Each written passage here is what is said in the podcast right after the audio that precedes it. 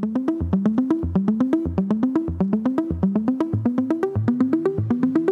ดีค่ะ ขอต้อนรับทุกท่านเลยนะคะ ติดตามรับชมในรายการ b i z Buddy โดยธนาคารกรุงเทพค่ะ สามารถติดตามกันได้นะคะ ผ่านทางช่องทาง Facebook แล้วก็ YouTube Money and Banking Channel รายการของเรานะคะ แน่นอนจะมาเป็นเพื่อนคู่คิด ในเรื่องของการทำธุรกิจ เปิดมุมมองใหม่ๆ เปิดโอกาสใหม่ๆ ในเรื่องของการทำธุรกิจด้วยนะคะ และแน่นอนตอนนี้ปี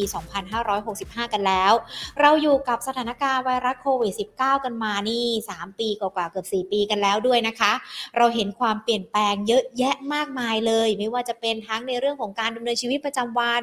การทำงานหรือว่าแม้แต่ในเรื่องของการนำเทคโนโลยีใหม่ ๆ เข้ามามีบทบาทมีอิทธิพลกับเรามากยิ่งขึ้น แน่นอนต้องบอกว่าตอนนี้ถ้าใครไม่เปลี่ยนนี่อาจจะไม่ทันเพื่อนนะคะ ในเรื่องของการทำธุรกิจหรือว่าแม้แต่การใช้ชีวิตกันด้วย ดังนั้นเองส่วนหนึ่งเลยเนี่ยการใช้เทคโนโลยีดิจิทัลเข้ามามีบทบาทสำคัญนะคะต่อในเรื่องของการทำธุรกิจ ทิศทางหลังจากากนี้จะเป็นอย่างไรกันบ้าง โดยเฉพาะในเรื่องของธุรกิจ SME นะคะดิจิทัลทรานส์ฟอร์เมชันจะเข้ามามีส่วนสำคัญ ที่จะช่วยทำให้ธุรกิจของท่านเติบโตอย่างหลีกเลี่ยงไม่ได้เลย ดังนั้นจะต้องวางแผนอย่างไรกันบ้างนะคะ เดี๋ยววันนี้เราพูดคุยประเด็นนี้กันค่ะ กับคุณธนพงษ์พานธัญรัตกุลหรือว่าคุณพจน์นะคะ ผู้เขียนหนังสือชุดดิจิทัล transformation และผู้ก่อตั้งสถาบัน Digital Transformation Academy ค่ะ สวัสดีค่ะคุณพจน์ค่ะ สวัสดีครับ สวัสดีคุณหญิงด้วยครับ สวัสดีทุกท่านทุกวันนี้ด้วยครับ ค่ะ ต้องขอขอบพระคุณก่อนเลยนะคะ คุณพจน์ที่ให้เกียรติมาพูดคุยกับเราในรายการบิ g บัสดี้โดยธนาคารกรุงเทพนะคะ อย่างที่หญิงคุยกันไปกับคุณพจน์นี่แหละ ต้องบอกว่าเราเผชิญกับสถานการณ์ไวรัสโควิด -19 กันมา จะบอกว่าครับแป๊บมันสามสี่ปีกันแล้วนะ เราเห็นในเรื่องของความเปลี่ยนแปลงค่อนข้างที่จะเยอะทีเดียวนะคะคุณโพสต้องบอกว่ามันไม่เปลี่ยนไม่ได้แล้วใช่ไหมคะ เพราะว่าโรคระบาดหรือว่าไวรัสโควิด -19 ดูเหมือนว่ามันจะคู่ขนานไปกับการใช้ชีวิตของเราเลยนะ ใช่ฮะคุณหญิงคือ เมื่อกี้ฟังคุณหญิงเกรินต้นรายการฮะแล้วผมก็จำสถิติอันนึง แล้วก็คิดว่ามันน่าจะเป็นตัวที่มันบอกว่าไม่ไม่ใช่ไม่เปลี่ยนแล้วจะรอดแล้วนะมันแล้วไม่ใช่ว่าทุกคนคนที่เปลี่ยนไปแล้วเนี่ยเขาเขาเขาไม่ใช่วิ่งไปล่วงหน้านะฮะแต่เขาเนี่ยบินไปล่วงหน้าแล้วสถิติเป็นอย่างนี้ฮะโดยภาพรวมเนี่ยสองปีที่ผ่านมาสองถึงสามปีที่ผ่านมาที่เราอยู่กับโควิดนะฮะก็จะมีสถาบันวิจัย มากมายเลยนะครับ ทั้งในระดับโลกหรือระดับเอเชียแปซิฟิกเนี่ยก็จะบอกว่า องค์กรที่ทำดิจิทัลได้ดีในช่วงในช่วงสองปีที่ผ่านมาเนี่ยก็จะสามารถปรับตัวและสร้างการเติบโตได้ แม้จะเผชิญกับสภาวะโควิดสองปีที่ผ่านมาแน่นอนฮะเราก่อนก่อนมีโควิดเนี่ยเราได้เจอคำว่าดิจิทัลดิสลอปชันใช่ไหมบอกว่าต้องเป็นดิจิทัลนะธุรกิจเราถึงจะรอด แต่พอเจอโควิดเนี่ยกลายเป็นว่าโควิดเป็นตัวเร่งเลยว่า เฮ้ยธุรกิจเราจะต้องทำดิจิทัลจะต้องเป็นดิจิทัลมากยิ่งขึ้น แต่ปัญหาคืออะไร ปัญหาไม่ได้ทั้งในประเทศไทยเองก็ตามนะฮะปัญหาไม่ได้อยู่ที่ว่าผู้บริหารหรือเจ้าของธุรกิจเนี่ยทราบดีฮะว่าดิจิทัลเนี่ยมีส่วนสำคัญว่าในยุคนี้จะต้องรอดจะต้องทำดิจิทัลแต่ปัญหาสำคัญนะฮะก็คือ ไม่รู้ว่าต้องทำอย่างไร อันเนี้ยทุกท่านลองฟังดูแล้วอาจจะคิดตามผมนะฮะว่าเฮ้ยเราเจอแบบนี้หรือเปล่าถ้าไม่เจอก็ดีไปฮะ แต่ส่วนใหญ่แล้วเนี่ยพอดีช่วงปลายปีที่ผ่านมาคุณหญิงก็คือว่าเออผมพอดีผมเป็นผู้ก่อตั้งสถาบัน Digital Transformation Academy เนี่ยนะฮะแล้วก็ได้มีโอกาสบรรยายนะแล้วโดยตัวผมเนี่ยเป็นอาจารย์ใน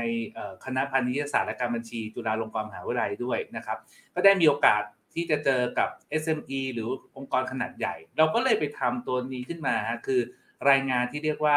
Thailand Digital Transformation Readiness Report ปี 2021 นะครับช่วงปลายปีที่ผ่านมาเอง ประเด็นสำคัญเราเจอเราเจออินไซต์บางอย่างนะครับ ที่โอเคละโดยภาพรวมเนี่ยในสถานการณ์ที่องค์กรทำดิจิทัลเนี่ยนะครับในประเทศไทยเนี่ยไม่ได้ต่างกับต่างประเทศโดยค่าเฉลี่ยเลยนะครับ คือหลายองค์กรทำดิจิทัลแล้วนะครับ ส่วนใหญ่ยังไม่ประสบความสำเร็จยังไม่กำไรนะครับ ยังไม่ได้คืนทุนหรือยังไม่เห็นผล ออกออกดอกออกผลมากมายเนี่ยเราก็เหมือนต่างประเทศนะทั่วทั่วโลกเนี่ยแปดสิบกว่าเปอร์เซ็นต์เนี่ยทำแล้วยังไม่ประสบความสำเร็จนะครับแต่ที่เจออินไซต์เนี่ยเราก็อยากจะให้แชร์กับทุกท่านก่อนที่เรามาพูดว่าเอ้ยแล้ว how to ในการทำดิจิทัลคือทำยังไงนะครับ ให้มันสำเร็จเนี่ยอย่างนี้ครับในรีพอร์ตซึ่งจริงๆเนี่ยเผยแพร่ฟรีนะฮะก็คือรายงานชิ้นนี้เนี่ยไปทั้งผมเผยแพร่ในเว็บไซต์ digital transformation academy org นะครับ เข้าไปก็จะไปเจอรายงานชิ้นนี้นะครับ ที่น่าสนใจคือส่วนใหญ่ผมไม่ได้บอกว่าผู้บริหารทุกท่านเป็นนะฮะแต่ส่วนใหญ่ 68%ที่เราทำ report ชิ้นนี้ขึ้นมาเนี่ยนะครับ พบว่าอย่างนี้ครับผู้บริหารส่วนใหญ่ 68%คิดว่าองค์กรของเขาเนี่ยมีกลยุทธ์ที่ดี มีแผนการทำดิจิทัลที่ดีนะฮะนี่คือผู้บริหารระดับสูงคิด หรือเจ้าของธุรกิจคิด แต่พอเราไปสัมภาษณ์ฮะ แล้วผู้บริหารที่ต่ำลงมานะครับอาจจะเป็นระดับ vice president ผู้อำนวยการหรือระดับ manager รองลงมานะครับพอเราสัมภาษณ์นะส่วนใหญ่เลยนะครับแปดเก้าสิบเปอร์เซ็นส่วนใหญ่เลยเขาไม่ได้คิดเหมือนผู้บริหารหรือเจ้าของธุรกิจคิดเลยครับว่าองค์กรมีแผน การทำดิจิตอลที่ดีพอ นี่เจออะไรอีก คือมันเหมือนกับว่าสิ่งที่คิดของผู้บริหารระดับสูง กับสิ่งที่เป็นจริงที่องค์กรส่วนใหญ่นะครับ รับรู้เนี่ยมันไม่ตรงกันเลย นะครับ โดยสรุปนะครับของรายงานชิ้นนี้ผมก็บอกว่าเฮ้ยเราอาจจะต้องมานั่งคิดจริง ๆ ว่า ไอ้ที่เราไม่เราผมเชื่อว่าผู้บริหารทุกท่านรู้แหละฮะต้องทำดิจิตอลไม่ต้องมาถามแล้วว่าทำไมต้องทำมันหมดยุคแล้ว อันนี้เราพูดถึงดิจิตอล disruption เมื่อ 5 ปีที่แล้ว แต่วันนี้ไอ้ครูไอ้ประเด็นคือปัจจัยอะไรที่ทำให้คนไม่รู้ว่าเอ้ยจะทำอย่างไรถึงประสบความสำเร็จอย่างแรกฮะ กับบท research คือบทวิจัยในไทยนะฮะที่ที่ทางสถาบัน Digital Transformation Academy จัดทำเมื่อปีที่แล้วในอย่างแรกฮะไม่มีวิสัยทัศน์ที่ชัดเจนพอว่าตกลงแล้วเนี่ยคุณจะทำดิจิตอลจะเปลี่ยนเป็นธุรกิจอะไรนะครับ อันนี้อย่างแรกเลยนะฮะเอ่อยกตัวอย่างนะครับคำว่า unclear vision คืออะไรคือ เราเห็นเอา Microsoft แล้วกันเอาง่ายๆนะครับ Microsoft ทุกท่านเห็นละ ช่วงก่อนที่ที่ BlackBerry จำได้ไหมฮะก่อนที่จะมี iPhone กับ Android เนี่ยนะครับ Microsoft เนี่ยพยายามจะทำ Windows Phone นะครับแล้วก็ไม่ประสบความสำเร็จนะครับทำให้ iPhone Android เนี่ยนะครับก้าวเข้ามาในตลาดสมาร์ทโฟนนะจนทำให้ Microsoft ต้องเปลี่ยน CEO ในปี 2014 นะครับเป็น CEO คนจนปัจจุบันเนี่ยแหละแล้ววันแรกที่ Microsoft นะฮะ CEO Microsoft ขึ้นมาฮะก็ประกาศ vision ใหม่ของทาง Microsoft เลยว่า Microsoft จะต้องเป็นผู้นำด้าน Cloud Cloud First Mobile First ซึ่งต่อมาเปลี่ยนเป็น AI First ดังนั้นเนี่ยเมื่อ visionชัด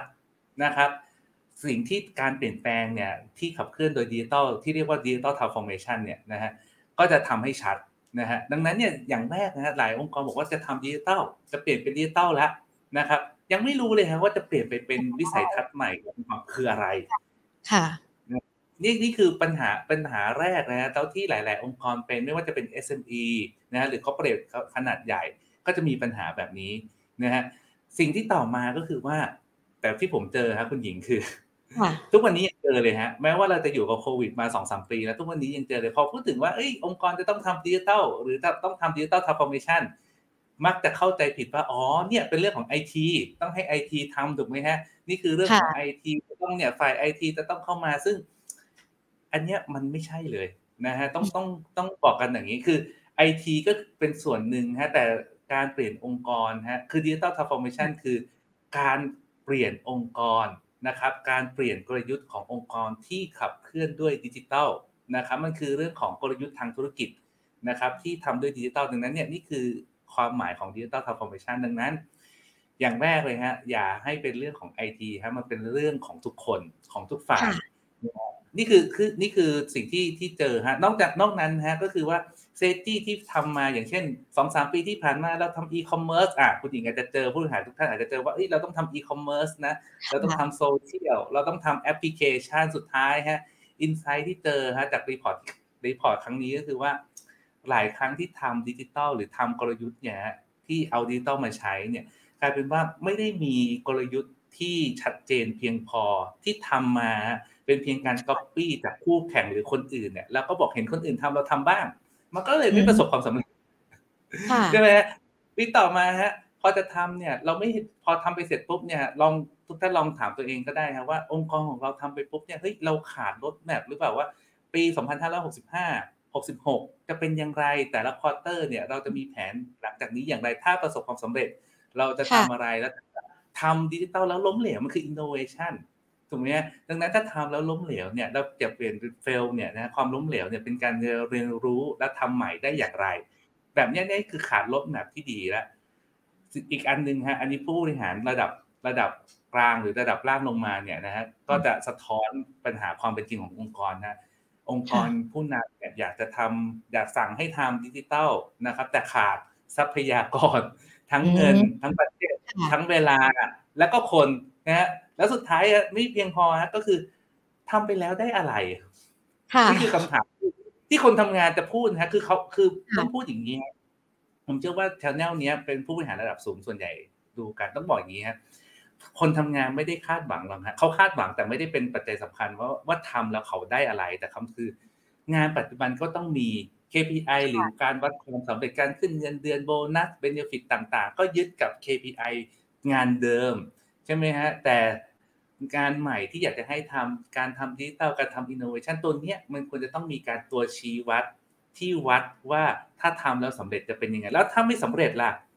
ค่ะใช่ไหมฮะเราจะมีการเราจะมี reward นะครับไม่ใช่การลงโทษแต่เราจะมี reward กับพนักงานคนนั้นอย่างไร นี่คือสิ่งสะท้อนนะว่าหลายผู้บริหารระดับสูงก็จะ มาค่ะมาเขาเรียกว่าอาจจะเรียกว่ามาบ่นให้ฟังแล้วกันบอกว่า สั่งไปแล้วทำไมพนักงานไม่ทำเลย สั่งไปแล้วพนักงานก็บอกว่า เนี่ยงานเขางานเนี่ยเขาล้นไปหมดแล้วไม่มีเวลาทำก็แบบนี้นะฮะสุดท้ายอันนี้อาจจะอาจจะค่อนข้างแรงแต่เป็นแฟกต์นะฮะ อันนี้คือจากเสียงสะท้อนจากการทำรีเสิร์ชเมื่อปีที่แล้วเนี่ยคือหลายครั้งนะฮะในการทำดิจิตอลที่ปี 2 ปีที่ผ่านมาเนี่ยนะครับในองค์กรประเทศไทยเนี่ยคนในองค์กรมองว่า มันเป็นแค่เป็นการแผน PR ของผู้บริหารระดับสูงโอ้ซึ่งความเป็นจริงแล้ว ซึ่งเป็นความเป็นจริงแล้วในองค์กรไม่ได้มีอะไรแบบนั้นเลย อาจจะมีในข่าวร้อยเปอร์เซ็นแต่ความเป็นจริงมีแค่สิบเปอร์เซ็นหรือบางครั้งหนักเลยฮะ ไม่มีอะไรเลยคุณพศมีข่าวแต่ข้างในก็ยังทำเหมือนเดิมไม่ได้มีอะไรตามข่าวเลย ดังนั้นพูดมาทั้งหมดไม่ได้มาว่ากันแต่เรากำลังบอกว่า ถ้าคุณอยากรู้ว่าจะทำอย่างไรถึงประสบความสำเร็จ คุณต้องรู้ก่อนว่าแล้วปัจจัยอะไรที่ทำให้เราทุกวันเนี้ยองค์กรส่วนใหญ่เจ็ดแปดสิบเปอร์เซ็นต์น่ะยังไม่ประสบความสำเร็จเมื่อเรารู้เราจะแก้ไข ดังนั้นเลยเป็นที่มาครับพอเล่าไปตั้งนานคุณหญิงคือ สิ่งสุดท้ายคือเมื่อคุณรู้ปัญหาก็แก้ซะพอแก้ซะค่ะคุณก็ต้องมี how to ว่าตกลงแล้วเนี่ยนะฮะแล้ววิธีในการทำเรื่องของดิจิ t a ลทรานส์ฟอร์เมชันหรือการเปลี่ยนกลยุทธ์นะครับ ของธุรกิจที่ขับเคลื่อนโดยดิจิทัลเนี่ย นะครับจะทำอย่างไรยกตัวอย่างเช่นนะฮะบอกว่าเปลี่ยนกลยุทธ์ยังไงเออผมเอา success case แบบค่ะเอาถ้าระดับโลกที่ที่ตอนนี้ผู้บริหารเนี่ยเอ่อมักสนใจแล้วกันในช่วง 3-4 เดือนที่ผ่านมานะครับ หรือปีที่แล้วเนี่ยมีอยู่ 2 case study ผมนึกที่นึกตอนนี้ได้นะ case study แรกนะครับเอ่อถ้าระดับโลกเนี่ยจะนึกถึงพิงอันค่ะอ่าพิงอันเดิมคือบริษัทประกันแท้ๆเลยนะคุณหญิงคือ เมื่อสิบกว่าปีที่แล้วเนี่ยนะฮะของของในประเทศจีนพิงอันก็เป็นบริษัทประกันที่ไม่ได้ใหญ่มากนะครับ เป็นเบอร์ประมาณเบอร์สิบในประเทศจีนนะครับ แล้วก็ค่ะไม่ได้เติบโตนะครับ แข่งขันกันที่ราคานะครับตัดเป็นเลดโอเชียนเต็มที่นะครับ คือแข่งกันที่ราคาจนไม่กำกำไรไม่เหลือนะครับ หรือต้องขายขาดทุนด้วยซ้ำซึ่งหลายธุรกิจตอนเนี้ยในประเทศไทยก็เจอภาวะแบบนั้น สิ่งที่ผิงอันทำฮะคือเริ่ม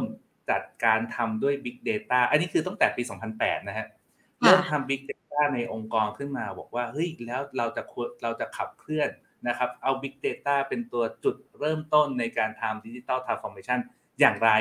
เขาก็เลยเริ่มทำเรื่องของ Big Data แล้วก็ทำเปลี่ยนในเรื่องของสถาปัตยกรรมทางทางทางเอ่อสารเทคโนโลยีสารสนเทศไอทีเนี่ยเปลี่ยนมาเป็น Cloud Base ให้หมด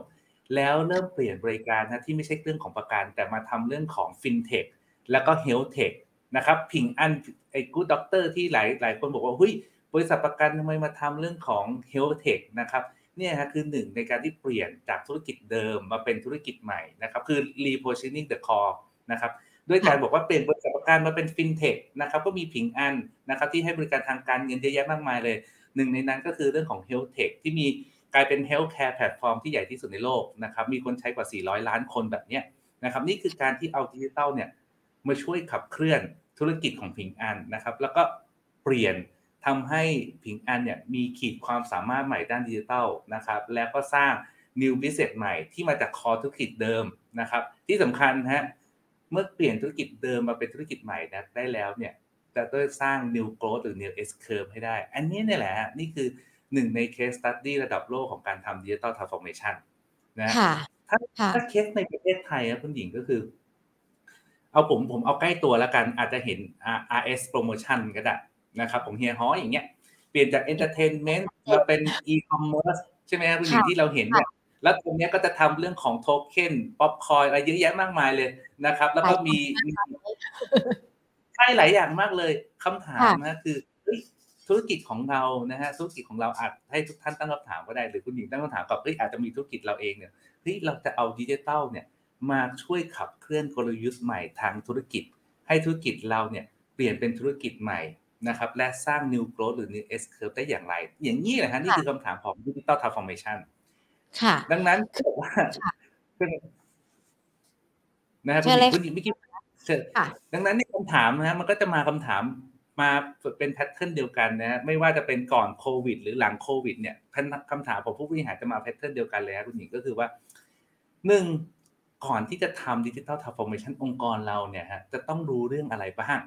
นะครับค่ะรู้เรื่องว่าเอ้ยแต่ถ้าจะต้องทำเนี่ยนะฮะมันก็เลยเป็นที่มาว่าถ้าจะทำในเรื่องของ digital transformation ต้องรู้หลักการทั้ง5นะครับของการอืมทำ digital transformation ซึ่งค่ะผมจะเขียนหนังสือเล่มแรกเลยว่าเนี่ยหลักการทั้ง 5 ของการทำ digital transformation in action ต้องรู้อะไรบ้างนะครับไม่ว่าการแข่งขันจะเปลี่ยนไปถูกไหมฮะวันนี้จะค่ะมีทั้ง FinTech HealthTech นะครับต อนนี้มีเรื่องของ EduTech นะครับ E-commerce Metaverse แบบเนี้ยอืมคำถามคือหลายองค์กรบอกว่าเฮ้ยเราจะทำ Metaverse เราจะทำ NFT เราจะทำ E-commerce เราจะทำ Logistics เราทำ FinTech คำถามคือแล้วคุณรู้หรือยังว่าตกลงองค์กรของคุณมีความพร้อมนะครับ หรือมีความสามารถที่จะเปลี่ยนไปเป็นทานฟอร์มธุรกิจของตัวเองไปอยู่ในค่ะอุตสาหกรรมหรือ landscape ใหม่ได้อย่างไร แบบเนี้ยนี่คือการตั้งคำถามว่าดังนั้นต้องรู้ก่อนต้องรู้หลักการและแนวคิดของการทำ digital transformation นะครับค่ะก็คือหลักการทั้ง 5 ของดิจิตอลทรานส์ฟอร์เมชันอินเ c คชั่นเมื่อรู้แล้ว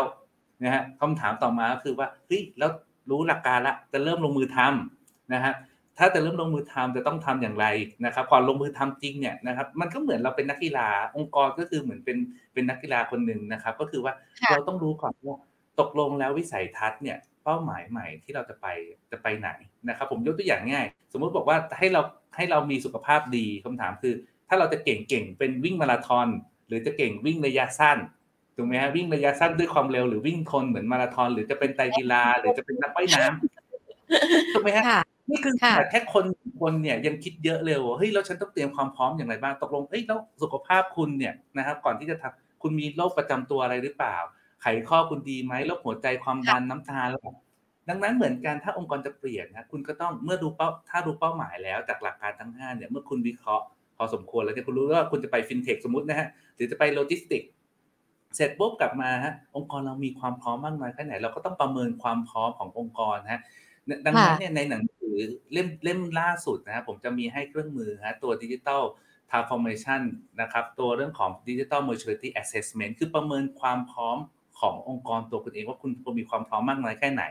นะครับค่ะว่าลงเนี่ยก่อนจะเริ่มนะครับ safety คุณดีพอหรือยังนะครับ มีเรื่องของโครงสร้างองค์กร process people culture นะครับ customer experience ในมุมของลูกค้านะครับ ในมุมของของเทคโนโลยีมีความพร้อมมากเลยทั้งหมดมีอยู่แปดด้าน คุณจะได้รู้ว่าจุดแข็งจุดอ่อนนะครับ ก่อนที่คุณจะ transform องค์กรเนี่ยคุณจะต้องค่ะปรับปรุงพัฒนาหรือเสริมจุดแข็งอะไรบ้างนะครับ ซึ่งอันเนี้ยรายละเอียดเนี้ยนะครับ อยู่ในหนังสือ Digital Transformation Compass เข็มทิศ transform ธุรกิจเนี่ยนะฮะ อยู่แล้วว่าเอ้ยเราจะมีวิธีการประเมินตัวเองอย่างไร เมื่อประเมินแล้วก็ต้องสร้าง roadmap นะครับ quarter แรก 3 เดือนแรก 6 เดือนแรกปีแรก ปีที่ 2 ปีที่3เนี่ยนะฮะอย่าคิดเกิน 3 ปีนะฮะเพราะว่ายุคเนี้ยไม่ทันละยกเว้น มีคำยกเว้นครับค่ะยกเว้นอุบางอุตสาหกรรมที่บาง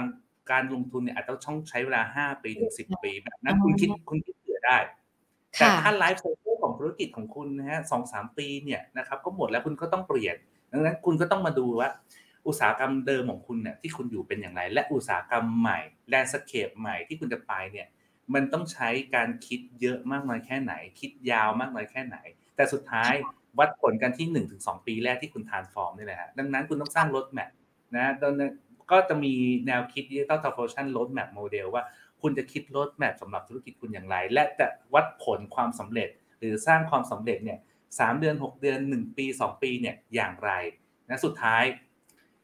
เอ่อมันเหมือนเวลาทำองค์กรพูดง่ายๆฮะคือ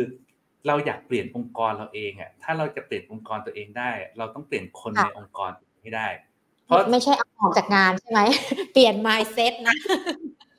มันเปลี่ยนหลายอย่างฮะ อย่างนี้ค่ะมันมีถ้าถ้าไปดูทั้งกรณีศึกษานะฮะที่สำเร็จเนี่ยทั้งในประเทศหรือต่างประเทศเนี่ยนะครับการเปลี่ยนคนเนี่ยมีหลายนัยยะมากๆเลย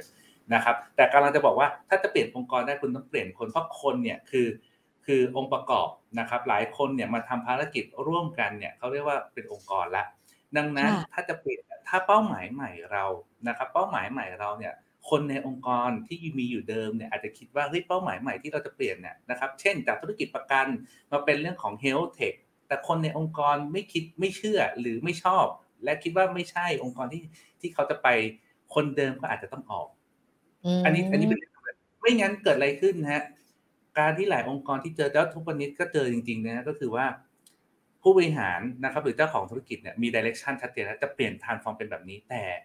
ผู้บริหารผู้อื่นนะครับที่ลองลงมาเนี่ยหรืออยู่ในแวดล้อมเนี่ยนะไม่เชื่อหรือไม่คิดเห็นตรงกัน เกิดอะไรขึ้นฮะมือไม่พายเอาเท้าลาน้ำสิฮะอยู่เฉยๆแต่ไม่ทำอะไร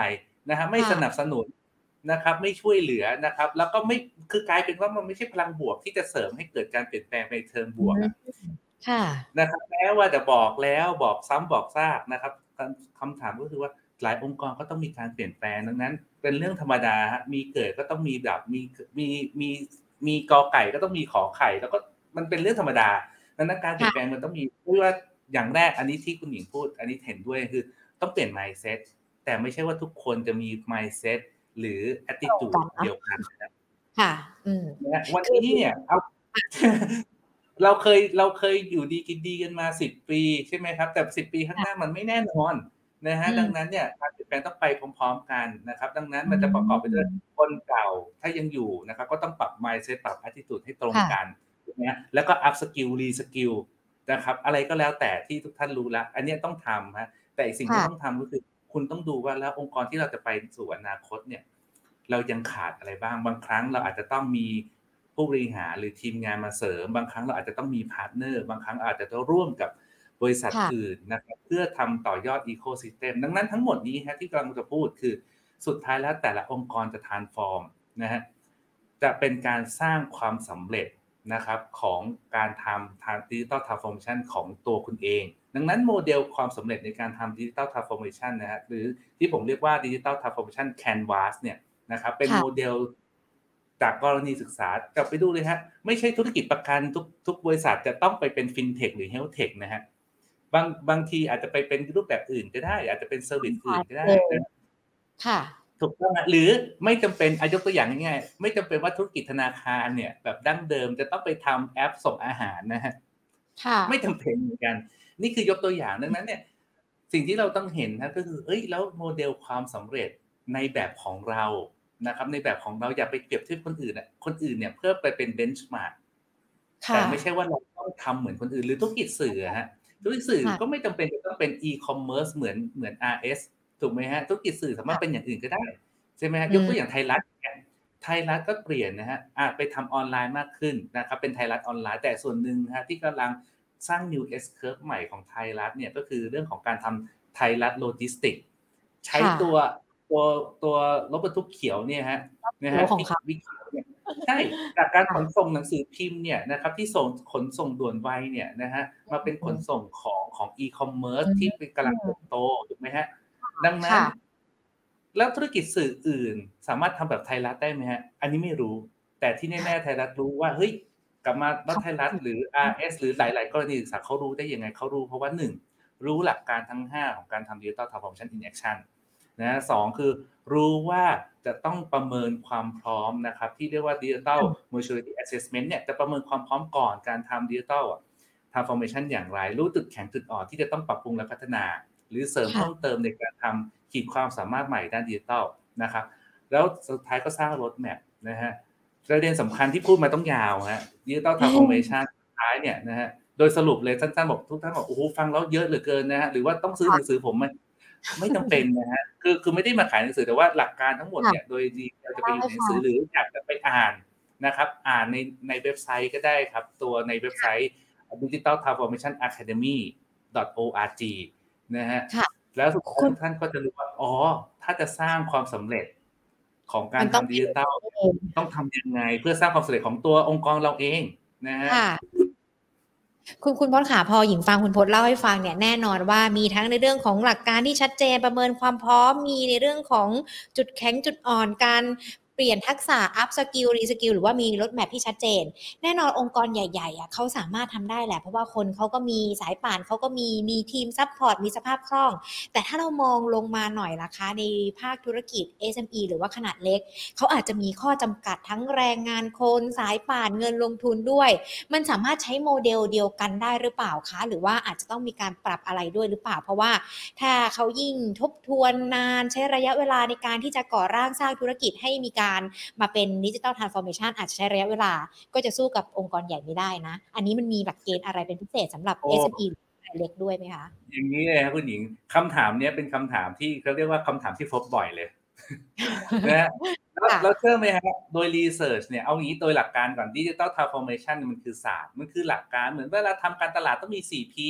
ใช่ไหมฮะ product price place promotion คำถามค่ะก็คือว่าขึ้นอยู่ว่าองค์กรคุณเนี่ย ไปประยุกต์ใช้อย่างไร เพราะการทำธุรกิจน่ะมันคือ การเป็นเรื่องของศาสตร์และก็ศิลปะละถูกไหมฮะดังนั้นเนี่ยสิ่งที่สำคัญคือพอมันเป็นศาสตร์ที่ต้องทำโปรโมชั่นสามารถใช้กับองค์กรประเภทใดบ้าง แน่นอนแหละส่วนใหญ่ส่วนใหญ่เรามักจะบอกต้องเป็นองค์กรขนาดใหญ่นะฮะแต่จริง ๆ แล้ว SME หรือแม้แต่องค์กรภาครัฐ องค์กรไม่แสวงหากำไรเนี่ยนะครับหรือเช่น UN เนี่ยก็ทำแผน Digital Transformation เหมือนกันนะอืฮะมดังนั้นใช้ได้ทุกทุกองค์กรนะครับ แล้วก็จากประสบการณ์เนี่ยนะครับที่ผมทำมา10กว่าปีเนี่ยฮะเชื่อเถอะครับว่าทำได้จริงๆ แม้แต่ในประเทศไทยเองก็ตามนะครับ ประเด็นที่สองนะครับ ที่คุณหญิงบอกว่าอุ้ย องค์กรใหญ่ทำได้สิองค์กรเล็กก็ทำยากเพราะไม่มีสายป่านเชื่อไหมฮะ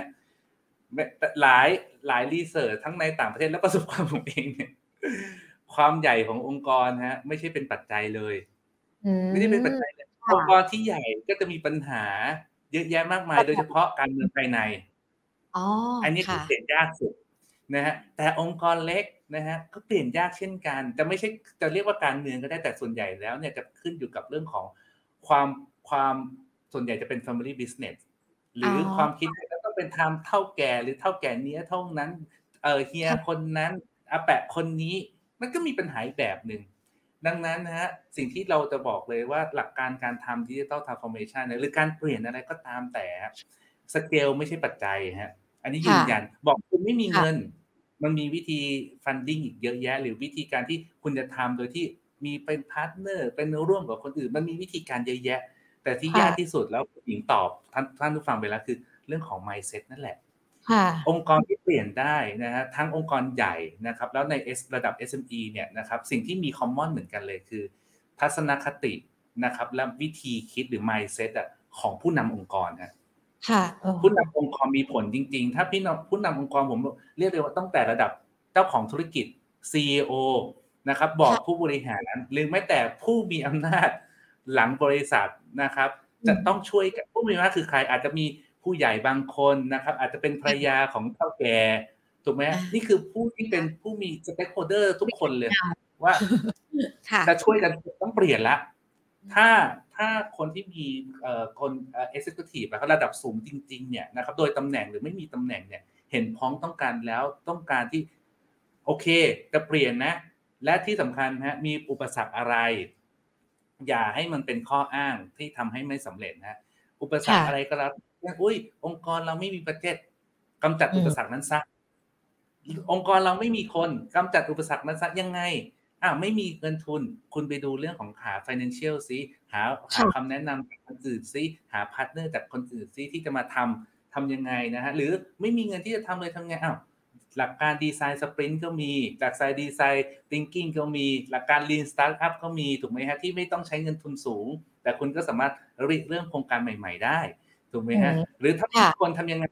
อ่าคุณก็ลอง partner สิหรือคุณไปเข้าโครงการอะของธนาคารกรุงเทพเยอะแยะมากมายเลยที่โครงการเกี่ยวกับเรื่องของการสนับสนุนโครงการใช่ไหมฮะเนี่ยค่ะที่สำคัญนะฮะในการทำการเปลี่ยนแปลงอะไรก็แล้วแต่โดยไม่ใช่เฉพาะเรื่อง Digital Transformation นะฮะคือ อย่าเอาอุปสรรคอะมาเป็นข้ออ้างว่าเฮ้ยเหมือนเราสั่งลูกน้องเนี่ยทุกท่านสั่งลูกน้องสั่งไปลูกน้องกลับมาทำหน้าหน่อยๆแล้วบอกว่าอะไรฮะอ๋อ นายฮะ ที่ทำไม่ได้ฮะก็เพราะอย่างนั้นอย่างนี้โอ้มีเหตุผลร้อยแปดเลยอืมนะฮะผู้อยากฟังไหมไม่เคยอยากฟังอยากฟังอย่างเดียวว่าทำยังไงเนี่ย ให้สำเร็จและถ้าไม่สำเร็จเนี่ย มีแผน B แผน C แผน E F G ไหมอ๋อนะครับ ที่จะเดินหน้าต่อถูกไหมฮะ เราต้องการโซลูชันดังนั้นอย่าเอาอุปสรรคหรือปัญหาเหล่านั้นเนี่ย เป็นเขาเรียกว่าเป็นสารณะหาเป็นอย่าไปอย่าไปยึดมันนะฮะแต่ว่าเราต้องช่วยกัน ผู้บริหารระดับสูงก็ต้องช่วย ผู้ปฏิบัติงานด้วยว่าเฮ้ยเจอปัญหาแบบนี้บางครั้ง คิดไม่ออกจริงคิดไม่ออกไม่เป็นไรฮะให้กำลังใจกันสิอย่าเพิ่งด่ากันได้ไหมค่ะกำลังใจกันคุยกันอะตอนนี้คิดไม่ออกเดี๋ยวพรุ่งนี้ค่อยว่ากันอะเรามาดื่มเรามาทานอาหารเย็นกันก่อนอะวันนี้หมดเวลาแล้วเดี๋ยวพรุ่งนี้ค่อยว่ากัน สัปดาห์หน้าค่อยว่ากันนะอย่างเงี้ยมันคือโมเมนตัมในการบวกเพราะสุดท้ายแล้วฮะการทำ Digital Transformation เนี่ยนะฮะ มันคือมันเหมือนการวิ่งมาราธอนนะคุณไม่ได้ทำแล้วเนี่ยจะเห็นผลภายในหนึ่งวันสามวันสิบสามเดือนหกเดือนไม่ใช่นะมันคือการ keep momentum ดังนั้นคุณต้องสร้างการเปลี่ยนแปลงให้เป็น culture ให้เป็นวัฒนธรรมขององค์กรคุณแล้วคุณจะทำให้มันปรับปรุงพัฒนาให้มันดีขึ้นดีขึ้นอย่างต่อเนื่องนะฮะนั่นคือโดยภาพรวมแล้วกันนะว่าเนี่ยดิจิตอลทรานส์ฟอร์เมชันก็จะช่วยคุณเปลี่ยนแปลงได้นะครับ สร้างองค์กรนะฮะให้เกิดการเติบโตครั้งใหม่ได้นะฮะ สร้างธุรกิจใหม่ สร้างสินค้าบริการใหม่ที่ทำให้คุณเนี่ยนะฮะเห็นโอกาสแล้วกันในภาวะเศรษฐกิจแบบนี้ในภาวะโควิด ที่เราอยู่มานานสองสามปี อย่าลืมนะฮะหลายองค์กรส่วนใหญ่อะนะก็จะบ่นบอกว่าเฮ้ยเศรษฐกิจไม่ดีโควิด ไม่ดีการเมืองเป็นอย่างนั้นอย่างนู้นอย่างนี้นะแต่อย่าลืมนะฮะยังมีองค์กรบางส่วน แต่แม้แต่จะเป็นส่วนน้อยก็ตามแต่นะยังสามารถสร้างการเติบโต ยังสามารถกำไรยังสามารถสร้างรายได้ และยังสามารถขยายธุรกิจ ในภาวะแบบนี้ด้วยเช่นเดียวกัน ดังนั้นถ้าคุณรู้หลักการของ digital transformation รู้ how to แล้วเนี่ย ผมก็เชื่อว่าคุณก็จะเป็นอีกหนึ่งธุรกิจที่สามารถสร้างการเติบโตครั้งใหม่ได้เช่นเดียวกันฮะ ค่ะอะเชื่อว่าวันนี้คุณผู้ฟังที่ติดตามรับชมรายการ Biz Buddy โดยธนาคารกรุงเทพของเรานะคะ จะมีทั้งความคิดนะคะ แล้วก็มีพลังบวกด้วยนะในการที่จะ transform ธุรกิจ หรือว่าแม้แต่การใช้ digital transformation มาเป็นในเรื่องของทางรอดในการทำธุรกิจด้วยนะคะ เชื่อว่าวันนี้ข้อมูลเป็นประโยชน์มาก ๆ เลย ขอบพระคุณคุณพจน์มาก ๆ เลยนะคะ แล้วเดี๋ยวโอกาสหน้าพูดคุยกับรายการของเราอีกนะคะ ขอบพระคุณค่ะ ขอบคุณคุณหญิงและท่านผู้ฟังด้วยครับ สวัสดีครับผม ผู้ชมขาต้องบอกว่าในเรื่องของการทำธุรกิจนะคะ digital transformation นั้นถือว่าเป็นสิ่งที่หลีกเลี่ยงไม่ได้เลยนะคะ และเมื่อสักครู่นี้เราฟังคำแนะนำจากคุณพจน์กันมาแล้ว ในเรื่องของการปรับ mindset หรือว่าแม้แต่การหาจุดยืน การหาจุดมุ่งหมายในการทำธุรกิจนะคะ upskill reskill คนของเราพนักงานของเราและที่สำคัญ ใจที่จะทำให้พนักงานทุกคนมีความฮึกเหิมหรือว่าคนในองค์กรของเรา เป็นน้ำหนึ่งใจเดียวกัน อันนี้ก็ถือว่าจะทำให้ธุรกิจของเราประสบความสำเร็จ ส่วนธุรกิจที่เป็นธุรกิจขนาดกลางขนาดเล็กแล้ว ตอนนี้อาจจะบอกว่า ก็เราไม่มีเงินทุนสายป่านเราไม่มีหรือว่าแม้แต่เราไม่มีที่ปรึกษา แน่นอนก็อย่างที่คุณพจน์แนะนำกันไปว่าเราอาจจะไปมองหา partner เข้าไปคุยกับธนาคารที่จะทำให้ธุรกิจของเราเติบโตนะคะ ธนาคารกรุงเทพก็ถือเป็นหนึ่งในธนาคารที่เราจะสามารถเข้าไปไปพูดคุยได้ ไม่ว่าจะเป็นทั้งในเรื่องของการขอสภาพคล่องที่จะเข้ามาช่วยเหลือในเรื่องของการทำธุรกิจ การขอความรู้เกี่ยวกับ digital transformation ที่จะทำให้เรานั้นรู้ช่องทางมากขึ้น หรือว่าแม้แต่การจับคู่ธุรกิจนะคะ ที่ถ้าบอกว่าเราอาจจะทำคนเดียวไม่ไหว ถ้ามี partner มาธนาคารกรุงเทพก็จะสามารถเข้ามาจับคู่แล้วก็ดูธุรกิจที่เหมาะสมกับเราได้ค่ะ ดังนั้นใครที่ทำธุรกิจกันอยู่แล้วประสบปัญหา หรือว่าอยากจะให้ธุรกิจเติบโต เข้าไปปรึกษาธนาคารได้เลยนะคะบิสบัดดี้ของเราค่ะ มาพบเจอการเป็นประจำแบบนี้แหละค่ะ ดังนั้นเองใน EP ต่อไปจะมีอะไรที่น่าสนใจ อย่าพลาดกันเลยนะคะ วันนี้ลากันไปก่อน สวัสดีค่ะ